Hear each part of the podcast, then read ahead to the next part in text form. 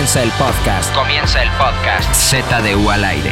Hoy es miércoles. Si están escuchando luego y son los atascados que lo escuchan luego, si no es jueves o viernes o vale madres, porque es el mundo de los podcasts. Exacto. Es importante recordar que esto es Z de U al aire. Exacto, necesitaba la voz original y claro, la voz oficial de Arthur. No, Z de U al aire. Qué gracioso malentendido. Sí, bueno, vamos a hacer esto. Vamos a presentarnos todos y decir qué temas vamos a tocar el día de hoy. El primero en presentarse es una persona que pasó por una semana súper dura. ¿En serio? Una persona que estuvo sufriendo el rechazo en redes, pero que afortunadamente para él sufrió más apoyo que rechazo. ¿A poco? Estoy hablando de Javi. Así es, fue una semana dura, hubo batallas, hubo madrazos en la oficina, todo. Pero al final de cuentas el público decidió y sigo aquí, sigo con ustedes. Okay. Como ustedes recordarán, o si no lo escucharon, tienen que escucharlo. Les recordamos que la semana pasada establecimos que Aoki se quedaba de manera definitiva en la mesa de Z de U al aire, pero que tal vez eran 6 demasiados para un podcast, por lo que era probable que uno, obviamente el eslabón más débil era Javi. Por su edad, por su falta de pericia al hablar, todo este tipo de cosas. Y porque dice muchas groserías. Su falta de pericia al hablar. Entonces, como al manejar, como al hablar. Entonces, pedimos a toda la gente que escucha Z de U al aire que nos dijera si Javi se tenía que quedar con el hashtag Javi se queda o Javi se tenía que ir con el hashtag Javi se va. ¿Y qué creen que pasó? Yo siento que pasó algo. Luis, ¿qué crees que haya pasado? Sí, ahí viene la respuesta. Yo quería y juré que Javi se iba a ir y es lo que yo creía aquí. ¿Podemos ver en tu celular respuestas? O sea, ver qué salió en Twitter, cómo quedó. No, güey, en Twitter. En Twitter viene ahí la... o en la historia. ¿Nos estaba grabando? Historia, no sé estaba si nos empezó a grabar. Nosotros, amigos, discúlpenme por querer cultivar nuestra amistad. Luis empezó a grabarnos en vez de checar el dato. Sí, ya sé. Twitter. Hoy estoy en Twitter, en el perfil de Z de U al aire. Twitch. Y estoy buscando los resultados. ¡Aquí está! ¡Tan! ¿Están listos? Estamos listos. La pregunta era, ¿quién se queda y quién se va de Z de U al aire? ¡Oh, no! ¿Cuáles eran las opciones? La opción número 1 era becario buen pedo. Okay. ¿Por qué sigo siendo becario, güey? Seguirá siendo becario hasta que haya otro becario. La opción número 2 era camellonismo, bro. Que representa a Aoki, ¿no? Aoki. A Steven. La tercera opción era se quedan los dos. Okay. Y la cuarta opción era ALB los dos. También existía, Dios. Es correcto, sí, güey. Existía la opción de que los dos murieran. ¿Cuál fue la opción menos votada? Vámonos así. La opción menos votada, ¿cuál fue? La opción menos votada era que se quedara el becario buen pedo. Qué bueno. La menos votada. Pedo a todo mundo le da hueva, entonces menos votada. Luego la tercera. La tercera opción menos votada fue ALB los dos. ALB, o sea que no se van los dos. No se van los dos. ALB no. No, es que se van. Ahorita, como esa fue la tercera más votada, la segunda menos votada, entonces no se van los dos. Exacto. La segunda más votada era camellonismo, bro. Camellonismo, bro. ¿Cuál fue la más votada? Con un arrasador primer lugar, llevándose el 66% de las votaciones, era se quedan los dos. ¡Pues claro! ¡Eso! Son unos atascados. La lástima vende. Se quedan los dos. Estuvo Javi dando lástima en sus redes sociales toda la semana, pero llorando. Afortunadamente, lo que decidió la gente se cumple. Exacto. Lo que decidió la gente se ha convertido en la alineación final y definitiva de Z de U al aire, que me da gusto esta tarde presentar con Javi Off, Tal Domínguez, Arthur Agaronian, el Aoki, @pilinga2 y McLovin Z de U. Exactamente. Bienvenidos a la alineación. Yo no doy mi arroba. Lo que tú quieras, güey. Es como tú quieras. Cada quien su pedo. Yeah. Entonces, 2 temas a desarrollar el día de hoy. El primero estará presentado por... ¿Qué onda yo, Javier? Voy a presentar ese primer tema. ¿El que se quedó? ¿Cuál es? Ahorita nada más, ticeréalo. ¿Cuál es? ¿Cuál fue tu peor oso? ¿En la vida? En la vida. ¿O aquí en la oficina? En la vida. En la vida. Toda la vida. Y el segundo tema es... ¿Qué pensamos de la muerte? ¿Qué opinión nos merece la muerte? ¿Qué sombrío? ¿A dónde vamos? ¿Qué pasará? Sí, de unas de la muerte. ¿Qué irá a pasar? Exacto. Bebo es quirúrgicamente acertado. Es un DJ. Cuando sí trabaja. Muy cabrón. Entonces, para empezar con el primer tema, vamos a escuchar a Javi, quien completamente feliz y sobre todo tranquilo después de la decisión del público, empieza este tema de esta manera. Así es, pues ya que estamos de vuelta, quiero comenzar este tema diciendo que yo me considero una persona a veces pues socialmente inadaptada o que me cuesta trabajo estar en situaciones de pronto con muchas personas y frecuentemente me pasan cosas que me dan vergüenza. Entonces, si decimos cuál fue nuestro peor oso en la vida, creo que hay varias cosas que valen la pena mencionar. Primero, me surgió la curiosidad de saber por qué decimos la frase ¿cuál es tu peor oso? Y resulta que es una humillación. Ser un oso es una humillación, ¿no, Luis? Oso, hombre. Oye, tú vives siendo un oso, güey, ¿no? ¿Qué falta? ¿Un chiste de gordos? ¿Por qué es gordo? Pon risas grabadas del Chespirito. Gracias. No, porque luego la gente se enoja. ¿Qué son? ¿Otro rollo? ¿Qué son, Chespirito? A ver, ya, perdón, Javi. Nada más queríamos molestar a Luis.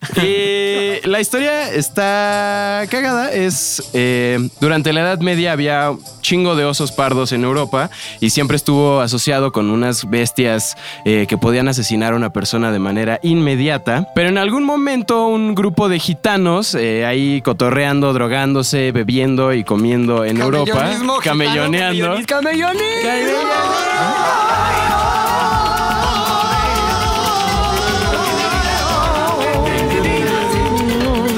Este grupo de gitanos ahí drogándose y viviendo la vida al máximo, y de pronto se les acercó un pequeño oso cachorrito y dijeron, osesno. Un osesno. Y dijeron, qué interesante. Se acercó, les pidió comida, como que estaba buen pedo, y dijeron, vamos a conservarlo con nosotros, y se dieron cuenta que era igual de fácil domesticarlo que a un perrito. Entonces se les hizo fácil y gracioso que mientras iba creciendo lo ponían a hacer trucos, a bailar en medio de todos. Y sí, mientras digo esto estoy volteando a ver a Luis porque es muy gordo y es un oso. Exactamente. Chiste gordo. Nunca falla. Nunca falla. Y empezaron a ponerlos en circos a bailar y a hacer cosas que igual los elefantes podían hacer. Y entonces, cuando una persona hacía algo chistoso o vergonzoso, empezaron a decir, estás haciendo un oso. Oye, y la palabra oso la usamos obviamente por España, pero ¿se usará en toda América Latina? O sea, ¿qué oso? ¿Es neta esa historia? ¿Te la inventaste? Sí. No, es real, para que la gente te acepte más. ¿Neta? Sí, sí, es para que me aceptes. Es de gitanos.edadmedia. Oye, pero está interesante. Entonces, sí, eso está cagado. Y otra cosa que me pareció interesante, es más un pedo más científico, es que cuando nos avergonzamos, también nos podemos sonrojar y nos ponemos con la cara toda claro, roja. Ajá. Y esto pasa porque cuando hacemos algo vergonzoso, el cuerpo libera adrenalina como un estimulante natural, y esto hace que varias cosas sucedan. Que se acelere la respiración, que el ritmo del corazón aumente, que las pupilas se dilaten y que la digestión se ralentiza. O sea, por eso de pronto, ¡ay, me dio el córrele que te alcanzo! Y cuando nos empezamos como a relajar un poco, los vasos sanguíneos en la cara se dilatan. Eso me pasa un chingo. ¿Sí? Creo que no, güey. Cuando me da pena algo... Nunca te da pena nada. Algo. Una vez cada 10 años. A veces me dan pena las cosas, güey. A veces me dan pena. Y de esta manera los vasos se dilatan y nos ponemos la cara toda roja. La cara toda roja. Nos la ponemos. Miguel, o sea, ponemos una cara, nos ponemos otra, pero toda ponemos roja, una pequeña máscara. Nuestra máscara. 16 de noviembre de 2018. A lo que me refería con Miguel, socialmente. Ya se lo puso. ¡Está roja! Ya nos la puede mandar su voto de nuevo. Por favor, mándelo a las redes sociales, @ZDU al aire. Me arrepiento. Oye, gracias. Pura risa y diversión. Justo para sumar de lo que habla Javi, ¿por qué a unos nos dan vergüenza unas cosas y a otros no? Hay un hombre. ¿Explicación? Sí, hay un hombre que se llama Hershen Kaufman, no Andy Kaufman, pero Hershen Kaufman, que tiene un tratado sobre la psicología de la vergüenza. O sea, hay una psicología de la vergüenza. Y lo que dice es que la vergüenza tiene su origen en la infancia, en los primeros años de vida con los papás. Cada que los papás te dicen no a algo, generan en ti una reacción de vergüenza, ¿no? Visceral, pero también psicológica. Es decir, deja ahí, no agarres, no tomes, no digas groserías, no vayas, no corres, no grites, no empujes. Y cuando creces, esos nos se quedan grabados en tu cerebro, y cada que tienes un detonante de un no que te genere vergüenza, en tu cerebro se activan las mismas zonas que se activan cuando te das un golpe físico en el cuerpo. O sea, la vergüenza te puede doler. Por eso es algo que no controlas, es algo que a lo mejor, a ver, esto no me va a dar pena, pero a lo mejor es algo ajeno a ti, te da pena porque es a nivel cerebral. O sea, que una persona sin pena es alguien que no fue cohibido de pequeño. O sea, posiblemente estuvo muy abierto, fue muy abierto. Ahí te va. Esto, hasta ahorita que me dice esto McLovin, yo explico algo de mi actuar. O sea, yo, por ejemplo, con mi familia nunca me habría de, ay, tengo novia, ay, me gusta tal O sea, nada. Estaba tan extremo el pedo que cuando Ashley llegó a vivir a México, ya que iba a vivir conmigo de manera definitiva, yo le avisé ese día a mi mamá. Oye, ma, es que va a venir una chava ahí de Sudáfrica a vivir conmigo. ¿Sabes qué me preguntó? Oye, Pepe, ¿y es negrita? Wow. No es negrita. Tal. Oye, ¿puedes contar rápido de tu mamá y Aoki, por favor? Ah, güey. Ah, esto es una gran historia.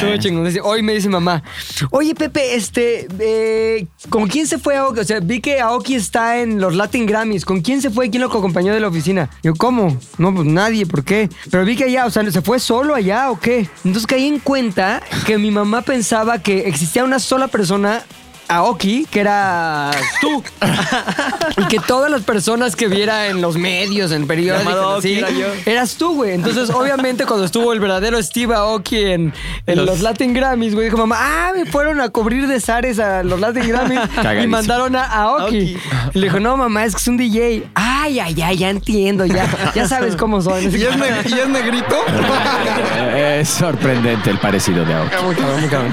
Entonces, la onda es que yo nunca contaba así en familia porque sentía como, no sé, vergüenza, se me hacía algo que era muy privado y como que no me gusta que molesten. Y me puedo remontar hacia mi niñez neta de chavito. Me acuerdo que mis hermanas, sobre todo mi papá incluso también, se burlaban de mí como que te gusta esa, ¿verdad? Ay, te gusta, no sé qué. Y yo, no. Y eso es muy común, chingar a los niños de que ¿quién es tu novia de la escuela? Ay, te gusta, no sé. Y entonces eso generó en mí como esta como cohibición o como se dice, como pena al respecto. Uh-huh. Y ahí te va el pedo más cabrón. Una vez yo tenía como 9, 10 años, güey, y había una chavilla de la calle de casa de mi abuela que me gustaba. Entonces como que pues ahí nos veíamos en la bici, ¿qué onda? Entonces me acuerdo que yo fui a dejarle una carta por abajo de la puerta, así. Una carta ahí como para decirle que me gustaba y tal. Bueno, güey, pues no sé, alguna de mis hermanas recuperó la carta. Como que vio que la dejé y la recuperó. Y se la dio un tío que ese tío tendrá como 20 años más que yo, güey. Estoy hablando que a lo mejor tenía mi tío 29 años, güey. Claro. 20. Se la dio y todos, güey, en la sala de mi abuelo, zurrados de la risa, leyendo la carta en voz alta. No, con razón nunca les dije. Muy cabrón, güey. Por eso Ashley llegó de sorpresa para todos. Yo tenía una pena como que decía, ya, déjenme ya. O sea, neta de chavito de que, güey, no mames. Pero es algo muy cabrón de que tus sentimientos, que en ese momento son bien pendejos, es un chavito enamorado de una chavita, güey, de 9 años, pero que te hagan eso. Y aparte mi tío Jete, un adulto, güey. Mi tío Jete exponiendo eso para que se cagaran de la risa mis hermanas, me cagaran la risa yo, que no me pasó, no me cagué de la risa. Y él estaba así, ja, ja, ja. Eso, hasta ahorita, neta, no es mamá. Hasta ahorita que contaste o que diste esta explicación, me vino a la mente como de, claro, güey, por eso no me gusta contar y soy el más frío para eso, güey. Sí. O sea, jamás, no me abro mis sentimientos de te amo, o sea, nunca, güey. Tiendo a ser súper hermético con eso, ¿por qué? Por esa memoria emocional de la burla clara ante mi apertura a los sentimientos, güey. Ese tío no puede ser, oye. El tío Jete. El tío Jete, oye, pero no ha sido el peor oso de tu vida ese. No, güey. A ver, no. Cuéntanos cuál fue el peor oso. El peor oso, y es una pendejada, güey, también, pero ahí te va. En la escuela estábamos también, cuando iba como en primero de secundaria, jugábamos a llevarnos pesado, güey. Entonces en el baño empezó a haber una época en la que habían güeyes así haciendo pipí y llegabas y los empujabas, ¿no? Como que se meaban ahí. Y yo se lo hice a tantos güeyes, cabrón, que en una de esas varios voltearon y me mearon. No. Entonces me dejaron así meado de los pantalones, de como 3 güeyes me mearon así. Entonces, aparte salieron todos, no mames, Pepe se meó, está en el baño encerrado porque se meó, ta. Y ya era así, puta, sonó la campana, tenía que ir a la clase a huevo y no podías no ir, güey. Era como de, güey, tengo que ir.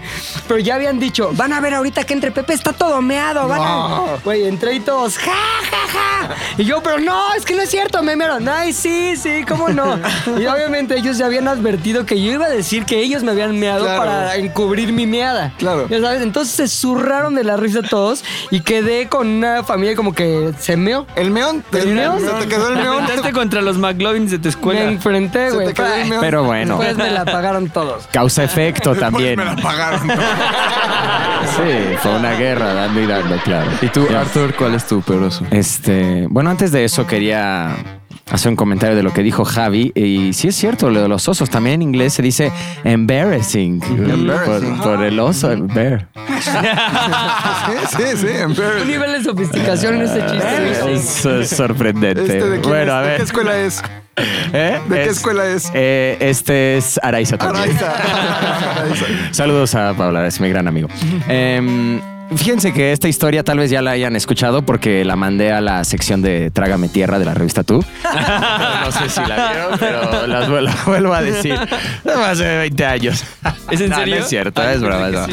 Miren, hace rato estaba pensando y no sabía con qué historia salir porque me han pasado muchas cosas, esas que pequeñas cosas que te tropiezas y se te quedan viendo a los ojos y te haces pendejo y te sigues. Esas son las vergüenzas, pero me acordé de una un poco grande y ahí va. Secundaria. Westminster School. No, es cierto. No sabíamos. Estaba ahí. Gracias por recordarnos. Información es totalmente nueva. Oye, ¿cómo en cuánto anda la colegiatura? En no, basta. No, para nada. Estaba en la secundaria y siempre hacen como un festival del 14 de febrero. Según en sus escuelas también pasaba que mandas flores, pones el nombre de alguien y mandan flores. No, Simón íbamos puros niños. En fin, era el festival. Sí. Y yo con mis amigos estábamos empezando a hacer una banda, ¿no? Tocábamos y eso, ya les había contado. Entonces era como la primera vez que íbamos a tocar así bien chingón para todos. Íbamos a cantar la de Sweet Child of Mine. Ajá. ¿Y tú cantabas? Y yo cantaba porque no tenía que cantar, ¿eh? Y todos tocaban instrumentos y eso.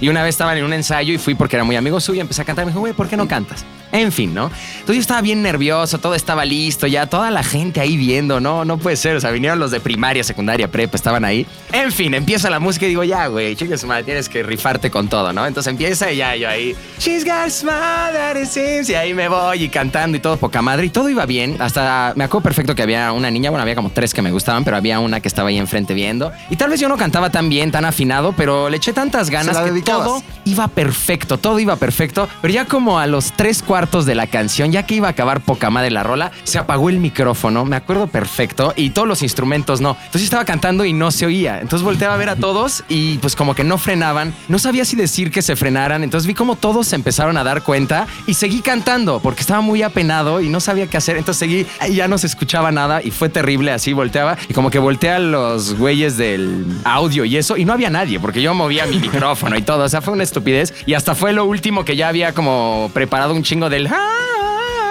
no pude hacer nada, estuvo medio tonto, la gente empezó a hablar ahí, como que se burlaron los de la banda, y, no, tal vez no son así, pero fue tan vergonzoso enfrente de toda la escuela. ¿Qué hicieron las guapas que te gustaban ahí? Como que volteaba a ver a todos, todos se estaban riendo, como qué pedo, güey, se dio cuenta este güey que se apagó, todo tan incómodo. Yo seguía ahí cantando como Ashley, como la hermana de Jessica Simpson, ¿se acuerdan? En SNL, sí, que empezó así a saltar, súper teto y se acabó y nadie se dio cuenta de que se acabó y como que me bajé del escenario, muy feo. Luego volvimos a tocar y eso y fue mejor, pero mi primera tocada fue muy incómoda y triste. ¿Y puedes cantar? ¿Hay consecuencias de esa tocada? O sea, ¿te dio pena después algo? ¿Te marcó de cierta manera o no? La verdad no, salió tan mal que bajamos, todos se cagaron de risa, se te apagó el micrófono, que como que agarré más seguridad para los próximos 14 de febrero, ya tocamos bien chingón. Oye, pero ahorita que dices eso, ajá, los osos, ajá, los embarrassings, ajá, sirven para que aprendas, o sea, te dejan una memoria emocional y según esta teoría también, en pequeñas dosis permite que desarrolles un sentido de la responsabilidad o de algo que no debes de hacer o de algo que donde ya no la tienes que cagar. O sea, sí sirven los osos. Como mear a tus compañeros. Ya no has meado a nadie aquí. No. Por ejemplo. En otro momento otro amigo me meó también, güey. En otro momento los voy. Pero ya grandes, ¿no? Sí, güey. Héctor meó tu baño, güey. Apostamos una cosa y me dijo, conste, güey, si no te meo. Oh. Y así, no hay pedo. Te voy a mear, güey. Sí, neta. Ya, güey, pasó un año, y estaba en una fiesta. Y esta vez, güey, ¿qué pedo? chingada, no sé qué, ahorita nos vemos la chingada. Y en eso estoy platicando y empiezo a sentir qué pedo, mojado atrás, güey. No, va. Meándome la espalda. No. En la fiesta. Te lo advirtió. Cagadito. Te dije que te lo iba a hacer neta un año después. Qué marrano. Todo cagadísimo. ¿Alguien quiere contar su oso? Tú, oso, hombre, tú. Porque eres oso y hombre, oso, hombre. Ahora un chiste de gordo. Vas. No, perfecto. Entonces, una vez fui en la prepa. Alguna vez, aunque no lo crean, cursé la preparatoria. ¿Y ya eras gordo? ¡Ah! No. Lo metí después. Lo deshizo. Lo metí después. Lo colocó. Lo colocó.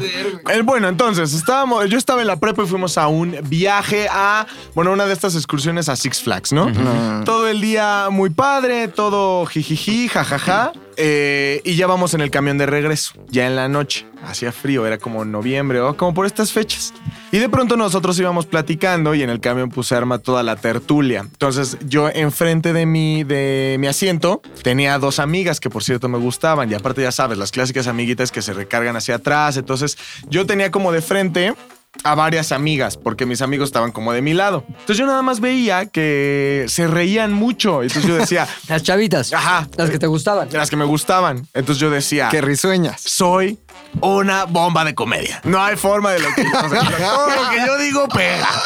Amigos, con todo. Ahorita voy a besar a todas y van a querer andar conmigo. Sí, tremendo. Así es la mente, güey. Se va directamente al objetivo. Sí, entonces yo dije, güey, soy un crack. Estoy siendo un crack. Este camino de regreso es... Mi camino mío, de regreso. Mío, sí. De pronto, una de las monjas, porque era escuela de monjas, va como a ver, ay, ¿qué hacen, chavos? ¿Fuiste en escuela de monjas? Sí, fue escuela de monjas. ¿Cómo? Sí, lo fui. Ahora, a mi favor... ¿Escuela de lonjas? No sabía. ¡Lo hizo! ¡Chiste de gordo! ¡Lo hizo! ¡Solo cambia una letra! ¿Y quién era la madre superiora? Monjamón. Jamón. Perdón, güey, no mames. Tuvo del culo. Pero era mixta. Y bueno, el punto es, pasa la monja que nos estaba cuidando en el camión al final. Y de pronto me dice, Luis, ¿puedes venir? Ajá. Entonces me hace parar, me lleva hacia enfrente donde estaba ella, me dice, oye, no te sientes así, porque se te está saliendo un huevo. O sea, te estuvieron riendo. ¿Durante cuántos minutos? ¿Traje de baño? ¿Durante cuántos minutos tuviste un huevo asomado, güey? ¿Durante cuántos minutos? Como 20 minutos, ¿no? ¿Qué traías? Como de Six Flags hasta allá entrar a la Roma. ¿Qué traías puesto, güey? No, o sea, yo ya sabía que mi pants estaba roto. Ajá. Pero yo decía, no hay bronca porque abajo tengo el boxer. Sí, pero de alguna u otra forma el boxer se acomodó para que mi huevo estuviera asomado. Oye, pero la monja no debería de estar viendo para allá. Sí, no, la monja también, pinche marrana. O sea, se vio buena onda porque yo dije, entonces la popularidad de todo este viaje se la debo a mi huevo. Exacto, no tu rap. Sí, tampoco, madre.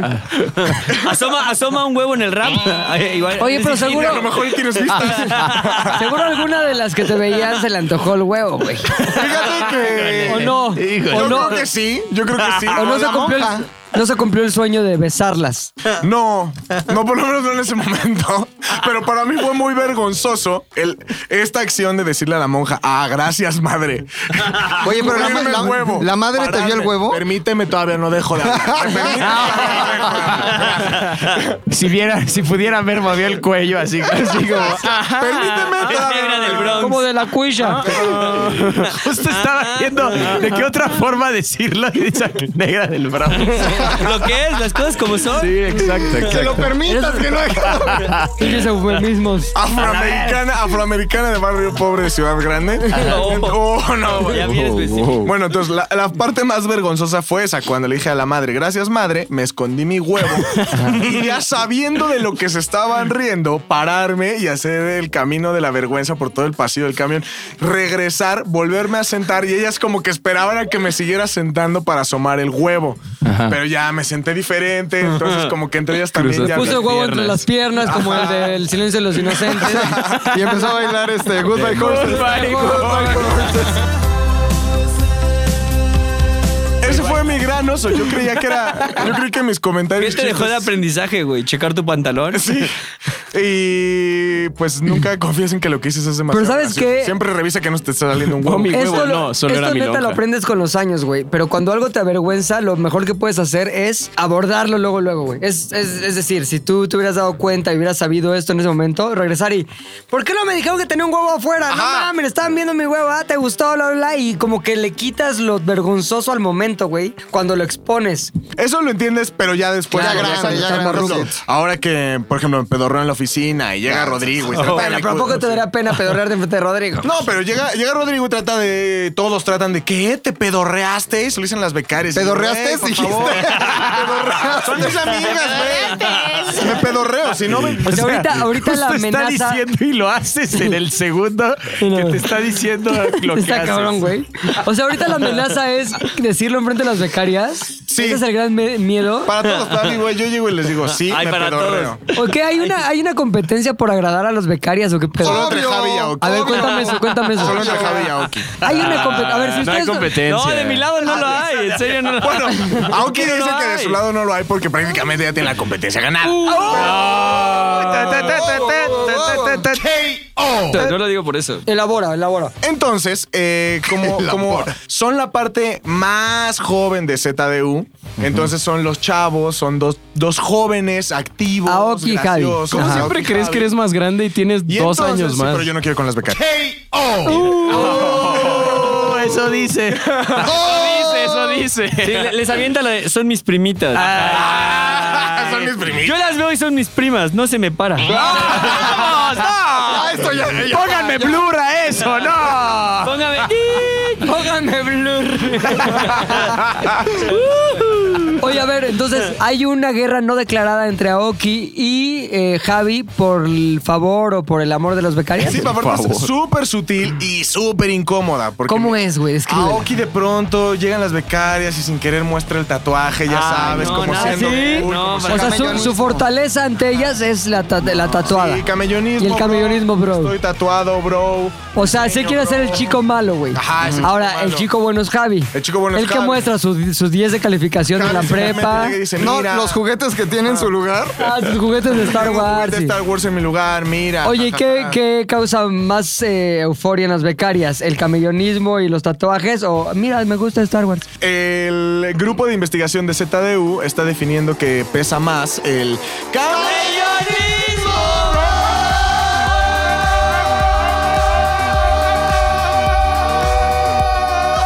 Y tú desde fuera, como espectador, ¿qué crees que va a estar pasando? ¿Qué está ganando? Yo creo que así como Javi levantó y recuperó su lugar en este espacio, creo que así lo puedes hacer si te esfuerzas y crees en ti, Javi.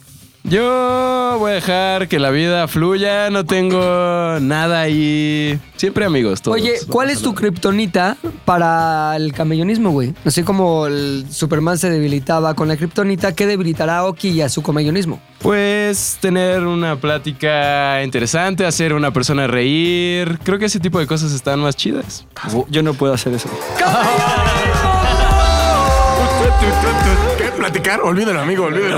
Solo drogarnos juntos. Oye, pues muy padre. Lo de los osos. Lo de tu oso, McLovin. Sí, bueno, ya. Nos desviamos, cabrón. Contra media hora. Mi oso acaba en donde se me ve el huevo y... ¿Pero la madre te vio el huevo? ¿O la madre me vio el huevo? No, la madre pasó, yo recuerdo muy bien. O sea, pudo haber sido el primer huevo que vio la madre. Ah, puede ser que haya sido el primer huevo. A lo mejor se prendió la madre de ver tu huevo. No, porque me dijo, guárdate eso, güey. Se están burlando de ti. No sé qué hacer con eso afuera, guárdatelo. O sea, estoy a dos de comérmelo. Estoy a dos de ir a tocarlo. No, perdón, madres. No se están riendo de mí, madres. Se están riendo conmigo. Ay, sí. No, idiota. Es de tu huevo. Ok, siguiente oso. Yo, McLovin, les cuento de mi oso. Fue un oso ya grande. Yo acabo de entrar a trabajar en mi trabajo anterior, que fue, digamos, un trabajo importante. Una heladería. ¿No? Entonces, después de la influenza de la H1N1, ¿cómo se llama? H1N1, ¿no? Ajá. ¿Cómo se llama? La empresa de radio donde trabajaba organizó un concierto en el Ángel de la Independencia, en Reforma, y el concierto se llamaba Una ciudad llena de vida. Ajá. Y el chiste era reactivar el turismo en la Ciudad de México. Y entonces a mí, como acabo de entrar y la neta no sabía hacer mucho ni me dan mucha confianza, me dijeron, te damos esta computadora. Tú nada más vas a tirar una pista cuando nosotros te digamos que tengas que tirar la pista. O sea, era darle play, ¿no? A una canción. Y de repente, la persona que estaba produciendo el concierto me dijo, tírala ya, la que sigue, tírala. Ajá. Y entonces tiré una canción, era el intro de Juan Luis Guerra, ¿no? Ajá. Y entonces empezó tu, tu, tu, tu, tu, tu, tu, tu, tu, tu, tu, la bilirrubina. Ajá. Estaban todos los músicos ya en el escenario. Ah, había que bien láser la bilirrubina, güey. 100,000 personas, sí, ¿no? En Reforma. Y de repente, pues me di cuenta que había pasado como un minuto de canción y nada más los músicos hacían como, era full playback, entonces la hacían acá a la piña de que tocaban y no subía a Juan Luis Guerra al escenario. Ajá. Y de repente alguien llegó y me gritó, que era su personal, y me gritó, ¡idiota! ¡Siguen los camerinos! ¡No está listo! Ajá. Y entonces yo me quedé así y dije, ay, pero es que él me dijo, una persona que se llamaba Foco. A echar la culpa, luego, luego. Sí me dijeron que lo tirara, que tirara la pista. Ajá. Entonces acabó la canción. Ajá. Juan Luis Guerra no subió porque estaba en maquillaje en el camerino. Ajá. Entonces como que hubo desorden en el escenario. Ajá. Y lo que me dio oso, la gente no me estaba viendo, no sabía que era yo, pero claro, lo que me dio oso fue que todos los que estaban ahí trabajando conmigo y alrededor de mí, que me dijeron, güey, no la vayas a cagar, todos se me quedaron viendo como diciendo, pobre niño pendejo. Ajá. Tiró una pista de Juan Luis Guerra cuando Juan Luis Guerra no estaba listo. Claro. A partir de ahí, que sí fue algo que a mí se me caía todo, así la cara, los calzones, no quería estar ahí, quería estar en mi casa así tapado, ¿no? Ajá. Aprendí que hasta que me dijeran, el personal, tírala, la tiras, ¿no? A ser doblemente responsable, hacerlo ya más, con más cuidado. Pero sí fue una experiencia muy, muy, muy, muy, muy, muy traumática y de oso. Así. Cabrón. No, qué loco, la verdad. Y después te pasó varias veces en turno nocturno. Pero bueno, ese es eso. No, ya nunca me pasó en turno nocturno. Entonces no aprendiste, McLovin. Una vez que había la cocaína, bueno, nos pasaban los dos. No te la memes. En el no te la memes, sí, eso. Y entonces íbamos a poner un meme de una persona que conocemos y alguien me dijo, sácalo. Y luego lo mandaron a las pantallas y Pepe subió a la UCR a decirme, ¿por qué no estaba el meme de... ¿Se puede decir el nombre? De Begoña. Yo me dijeron que no lo pusiera. Sí, pero, ¿quién te dijo? Pero nos arrepentimos después de si ponerlo, fue un show. No, te cuento otra idiotísima de McLovin, güey. Junta toda la producción de Turno Nocturno, güey. Estamos leyendo qué vamos a hacer. Y había una cosa que queríamos hacerle una broma a Facundo, güey. En la que íbamos a entrar en la madrugada a su casa, fingir que era un pedote, tal. Ajá. Todo mundo estaba ahí involucrado en la producción. Iba a estar chingoncísimo, güey. El güey no se le esperaba, le iba a caer cabrón. Entonces, lectura de escaletas aquí en la oficina. Vamos a ver qué va a pasar, tal, leyendo McLovin su gran guión y en eso. Bueno, y aquí es cuando lo hacemos, estaba evidentemente Facundo presente. Bueno, aquí es donde vamos a hacerle la broma a Facundo en la que lo vamos a asustar en su casa. Y todo el mundo así, volteando a ver no mames. Recuerdo, cabrón, ese. Cierto. Me acuerdo que Facundo agarró y le dijo, eres un idiota, güey. O sea, cabrón, no mames, me iba a hacer la broma a mí. Cierto. Y me lo dices, estás bien pendejo. O sea, y sabes que hay una cara, güey, que es imposible de fingir, imposible de recrear. Es más, yo digo, haz la cara de que te acaba de dar pena y que te hiciste un oso así, no la puedes. Es como cuando te vas a caer y haces una cara como de pendejo, neta. Esa es la cara que tenía McLovin, como de no, pero entonces, perdón, es que ya no sabe ni qué decir, güey. Sí, entonces ya, güey, estás bien idiota, güey. McLovin idiota. Pero sabes que de todas formas lo iban a hacer falso, ya al final no se pudo. No le íbamos a hacer falso, güey. Lo queríamos hacer bien y la onda es que ya le hicimos falso. Pero te pregunté, ¿lo leo? Y me dijiste, léelo. Ay, güey, a ver, está bien. Pero bueno, ya. No, léelo. ¿Tú crees que léelo? Sí, no, léelo. Que tenías que leer, pero tenías que leer la escaleta completa y no, esa parte no la tenías que decir. Pero eso no me dio tanto oso como la primera. Güey, te debió haber dado más oso. Ahí eran 30 y allá eran 100,000. Pero no se dieron cuenta, güey. Aquí todos nos dimos cuenta y gente que te conoce, güey. Y gente que te respetaba y te dejó de respetar. Era mi primer semana. Sí, hombre, muchas aventuras, güey. Turno, fue una joya, la verdad. Y eso. Qué loco. ¿Quién falta? Tú faltas de oso, ¿no? Lo del oso. Mi oso, ¿lo del Flow Fest? No.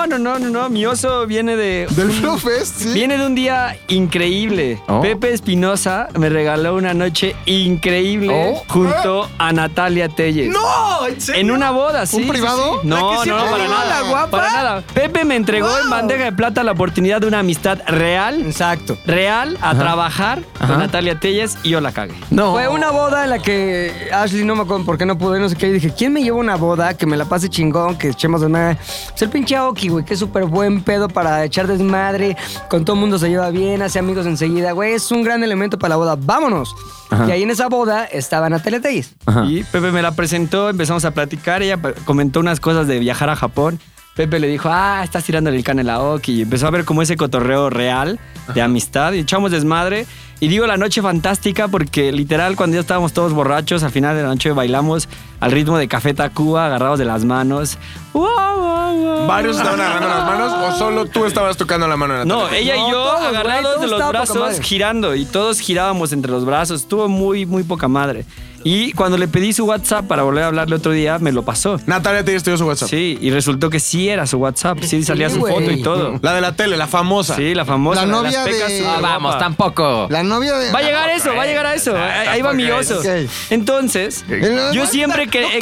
La de las P. Siempre he querido que para poder hablarle a una mujer de forma real necesitas un pretexto. Y cuando no lo tienes, tienes que generarlo. Entonces, yo no tenía idea de cómo hacerlo, cómo hablarle, nada más decirle, hola, soy el Aoki que conociste en la boda. Que soy chino y como que me parezco un güey, pero no soy yo, me llamo Ciel.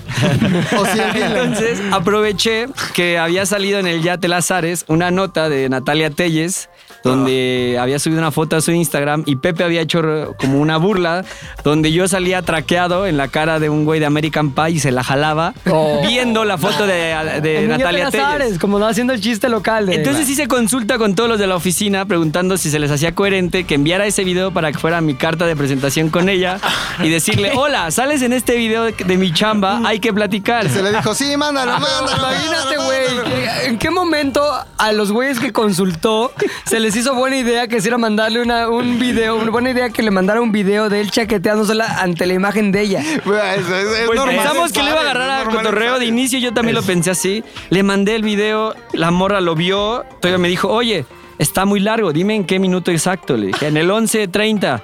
Ok. Déjamelo checo y ahorita te aviso. Última vez que me habló. No. Después me bloqueó la foto. La foto dejó de aparecer en WhatsApp. ¿Te bloqueó? Me bloqueó. Y lamentablemente... ¿Te bloqueó completamente? Sí, no. Y lo peor fue que meses después, Osombre y yo íbamos caminando en Álvaro Obregón.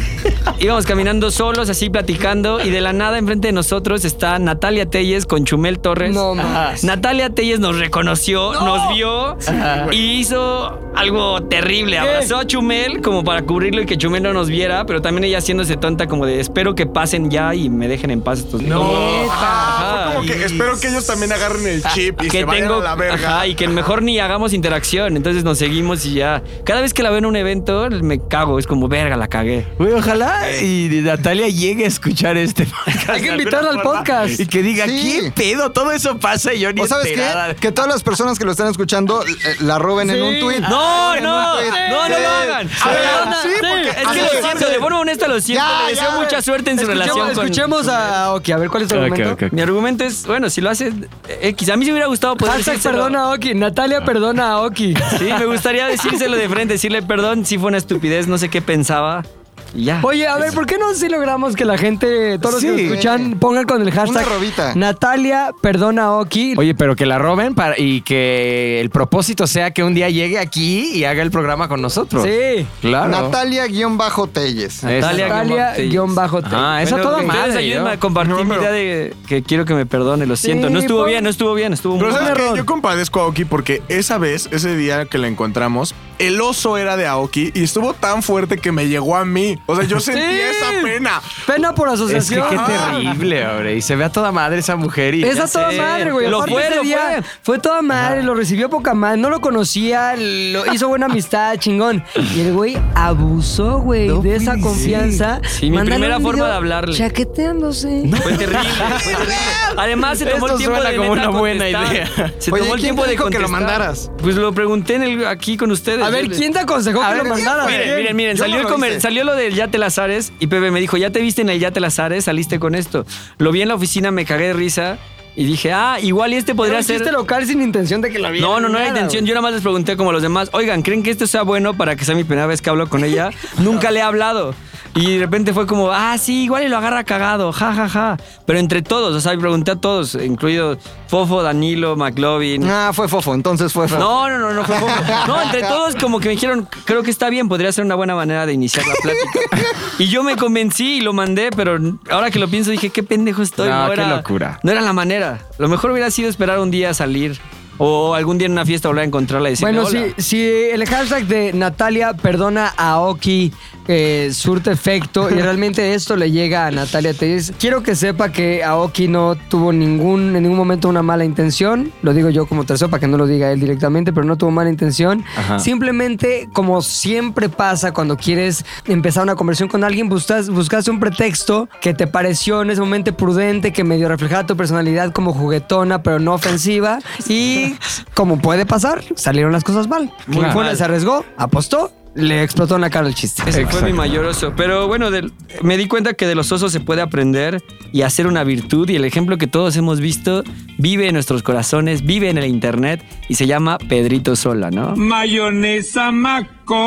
Ese hombre tiene el oso de televisión más grande de la televisión. Y mejor remontado, creo yo. Y es el mejor remontado. Es el hombre que supo hacer una virtud de ese oso. Porque además realmente se volvió DJ Pedrito Sola. Salió en un lugar mezclando música y todo el mundo pasándola poca madre. Exacto. Y también hay una entrevista en donde dice que fingió, ¿no? Sí, no, güey. Sí. ¿Que fingió? Sí. Que no era DJ, güey. No, claro. Yo pensé que lo de mayonesa McCormick. No, lo del DJ, güey. Ese sí fue un osazo. Osazo. A ver, vas tu oso, Javi. Mi oso va cuando yo estaba en secundaria y fue mi primer beso como con lengüita. ¡Wow! Y fue primero de secundaria. ¿Quién era lengüita? Pablo Araiza. Entonces yo estaba... más Kevin Show, ¿no? Saludos a Kevin Show. Yo estaba en mi escuela con mi noviecilla de primero de secundaria. Uh-huh. Y entonces como que lo había planeado este momento especial y quería que fuera algo inolvidable. Y dije, nos vemos en el recreo en tal salón para darnos... Bueno, solo para platicar, ¿no? Yo ya sabía que quería darle un beso. Entonces llega al salón y yo estaba ya neta en mi mente de niño de secundaria como de esto es mi acercamiento sexual más grande de la vida y qué va a pasar y nervioso y así. Entonces dije, voy a cerrar las dos puertas del salón. Ajá. Con seguro. Yo así ya intensísimo. O sea, tú ya ibas ese día por todo. Por todo. Entonces de pronto como que me acerco a ella y la empiezo a besar, pero fue el peor beso de mi vida. Así como que nada más juntamos nuestras bocas y como que las lenguas empezaron solo a moverse de manera muy extraña. Pero en mi mente fue como que esto es lo mejor de mi vida.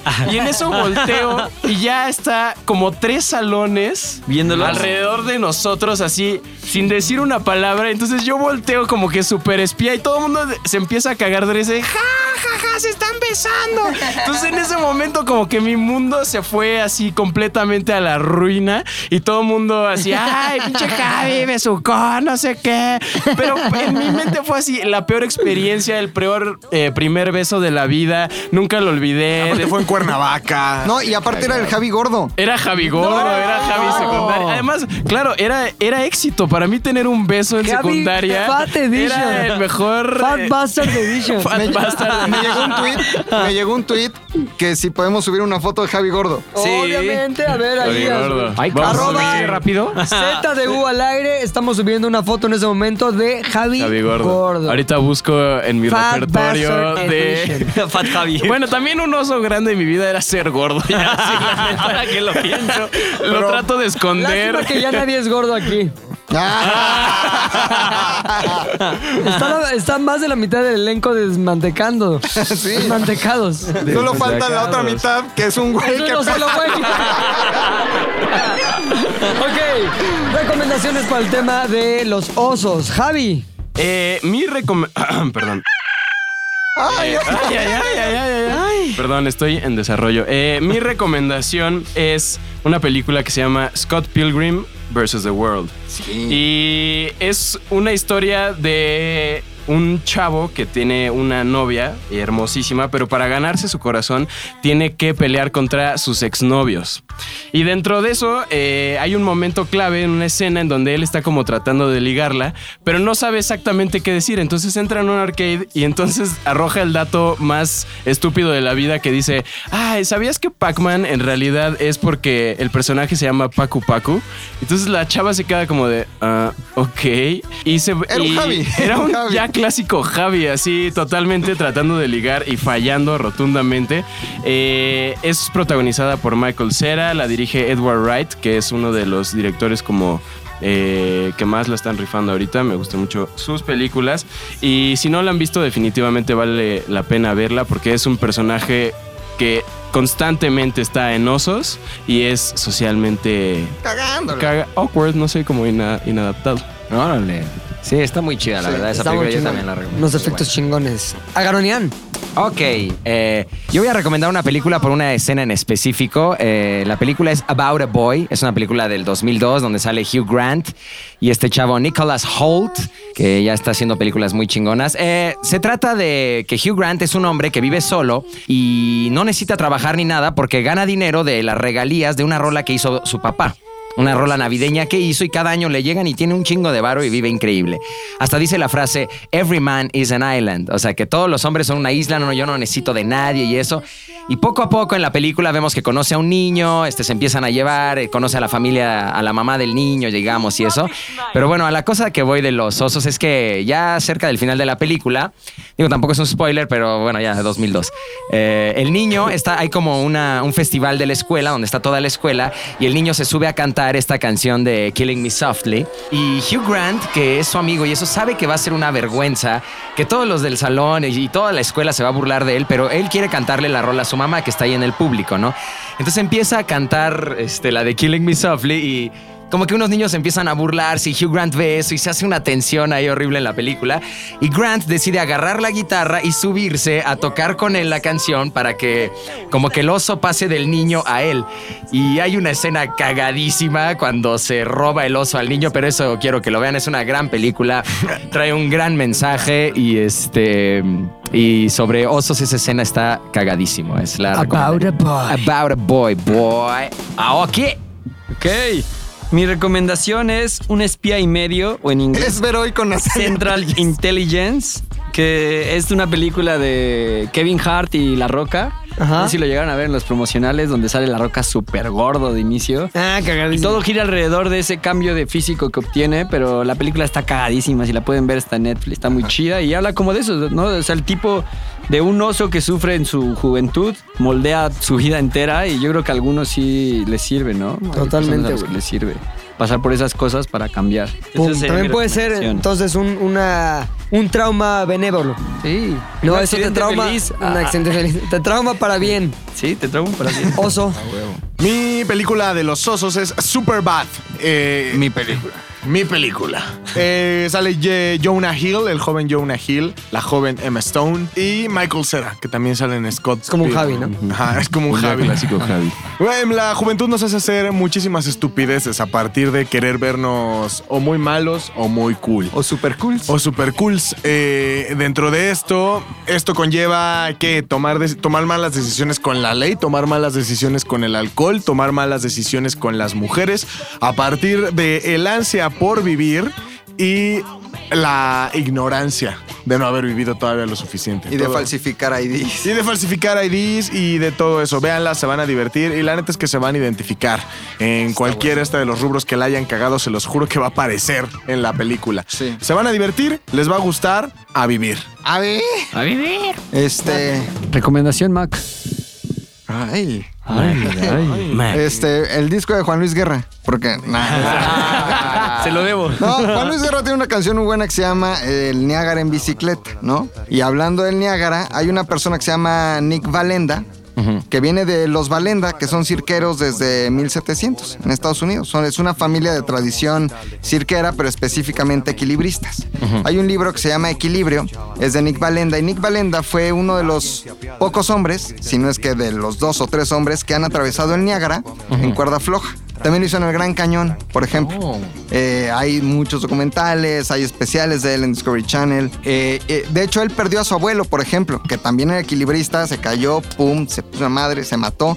Su papá es equilibrista, su mamá es equilibrista, y Nik Wallenda tiene un libro muy bueno que se llama Equilibrio, una historia de fe, familia y vivencia en la cuerda floja. Y también cae muy bien este libro Equilibrio de Nik Wallenda, porque creo que el hecho de sobreponerse ante los osos o vergüenzas de la vida tiene que ver con el equilibrio. Y este hombre habla y hace una analogía del equilibrio en la cuerda floja y el equilibrio que debemos de tener en la vida. Un libro muy bueno, Equilibrio de Nik Wallenda, un gran equilibrista de los Estados Unidos. Qué cabrón, como Philippe Petit. Como Philippe Petit, pero a ese lo agarró la policía. Exactamente. Pobre idiota. Yo quiero recomendar una canción que se llama This Strange Effect. Haz de cuenta que el otro día estaba leyendo un artículo que mencionaba que tenemos la capacidad de convertirnos en distintas personas dado el contexto o la situación que estamos viviendo. Esto quiere decir que cuando alguien te gusta mucho, güey, tu cerebro empieza a actuar en un efecto o en un modo que no es el normal. O sea, y está comprobado también que te vuelves más torpe, güey. Sí. Te vuelves más idiota, estás pensando más lo que vas a decir, estás pensando más en que lo que dijiste, hiciste, cómo te moviste, tiene un efecto real que en realidad no lo tiene, pero pues tú piensas. Entonces, todo ese diálogo mental, digamos que va mermando tu sagacidad al hablar, la manera en que te expresas se vuelve mucho menos efectiva, menos coherente. Entonces, real, baja tu nivel intelectual, güey. Te vuelves más pendejo. Y esto es completamente, es como, me traes bien pendejo por tu amor. Esto es real. Entonces. Por eso hablan así, ¿no? Ay, mi cochita linda. Esos por ridículos. No, pero es cierto, güey. Entonces, obviamente, este efecto es pasajero. Es parte de todo el proceso de enamoramiento que dura nada más como 6 meses en la vida, pero que es muy especial, güey. Y que en realidad, como así le pasó a Javi, de, se están besando. O sea, ese momento que está ligado a los sentimientos, al abrirte, a tal, son los momentos donde más vulnerable estás a que algo haga un efecto profundo y duradero en tu manera de ser, güey. Y es muy real. La semana pasada justo salí con una chica, entonces estábamos tomando agua. Ajá. Y yo estaba súper nervioso y en ese momento como que por alguna razón decidí toser y hablar y tomar agua al mismo tiempo. Entonces estaba como, sí, estamos platicando. Y me empecé como así, dije, ahogar. Como, ¿qué pedo? Jamás. ¿Cuándo se me olvidó tomar agua, güey? Ya no la volví a ver. Entonces, vivir. Esto que es real tiene una explicación, y de esa realidad es de la que nos habla la canción This Strange Effect, es de David Bowie, y es una canción que tiene como un dejo ahí como de nostalgia, medio misterio, medio... Está chingona, escúchenla, y sobre todo cada vez que se sientan como idiotas y tontos y la cagué, no de haber dicho esto, recuerden que es normal sentirse así cuando ustedes se están enamorando, y sobre todo disfrútenlo porque es una de las cosas que menos experimentamos en la vida y que más disfrutamos cuando sucede. This Strange Effect.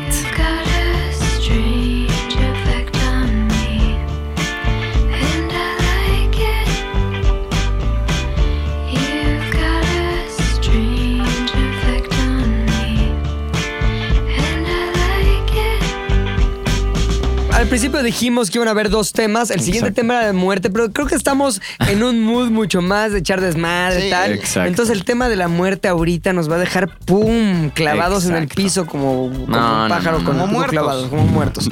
Entonces, ¿qué les parece si lo dejamos para la próxima semana, el próximo miércoles, con el tema muerte? Y a lo mejor podemos unir un tema más ahí. Un tema más que se nos ocurra. Sobre todo porque creo que quedó muy redondito este podcast, cabrón. ¿Cuánto duró? Como un poquito más de 1 hora.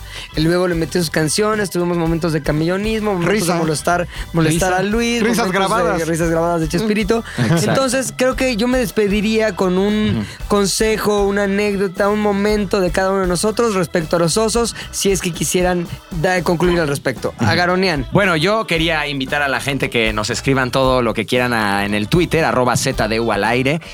Quería mandar, agradecer a las personas que constantemente nos escriben. Jonathan Flores nos escribe Playita X, X, eres la onda, Playita X. Es mi hermana.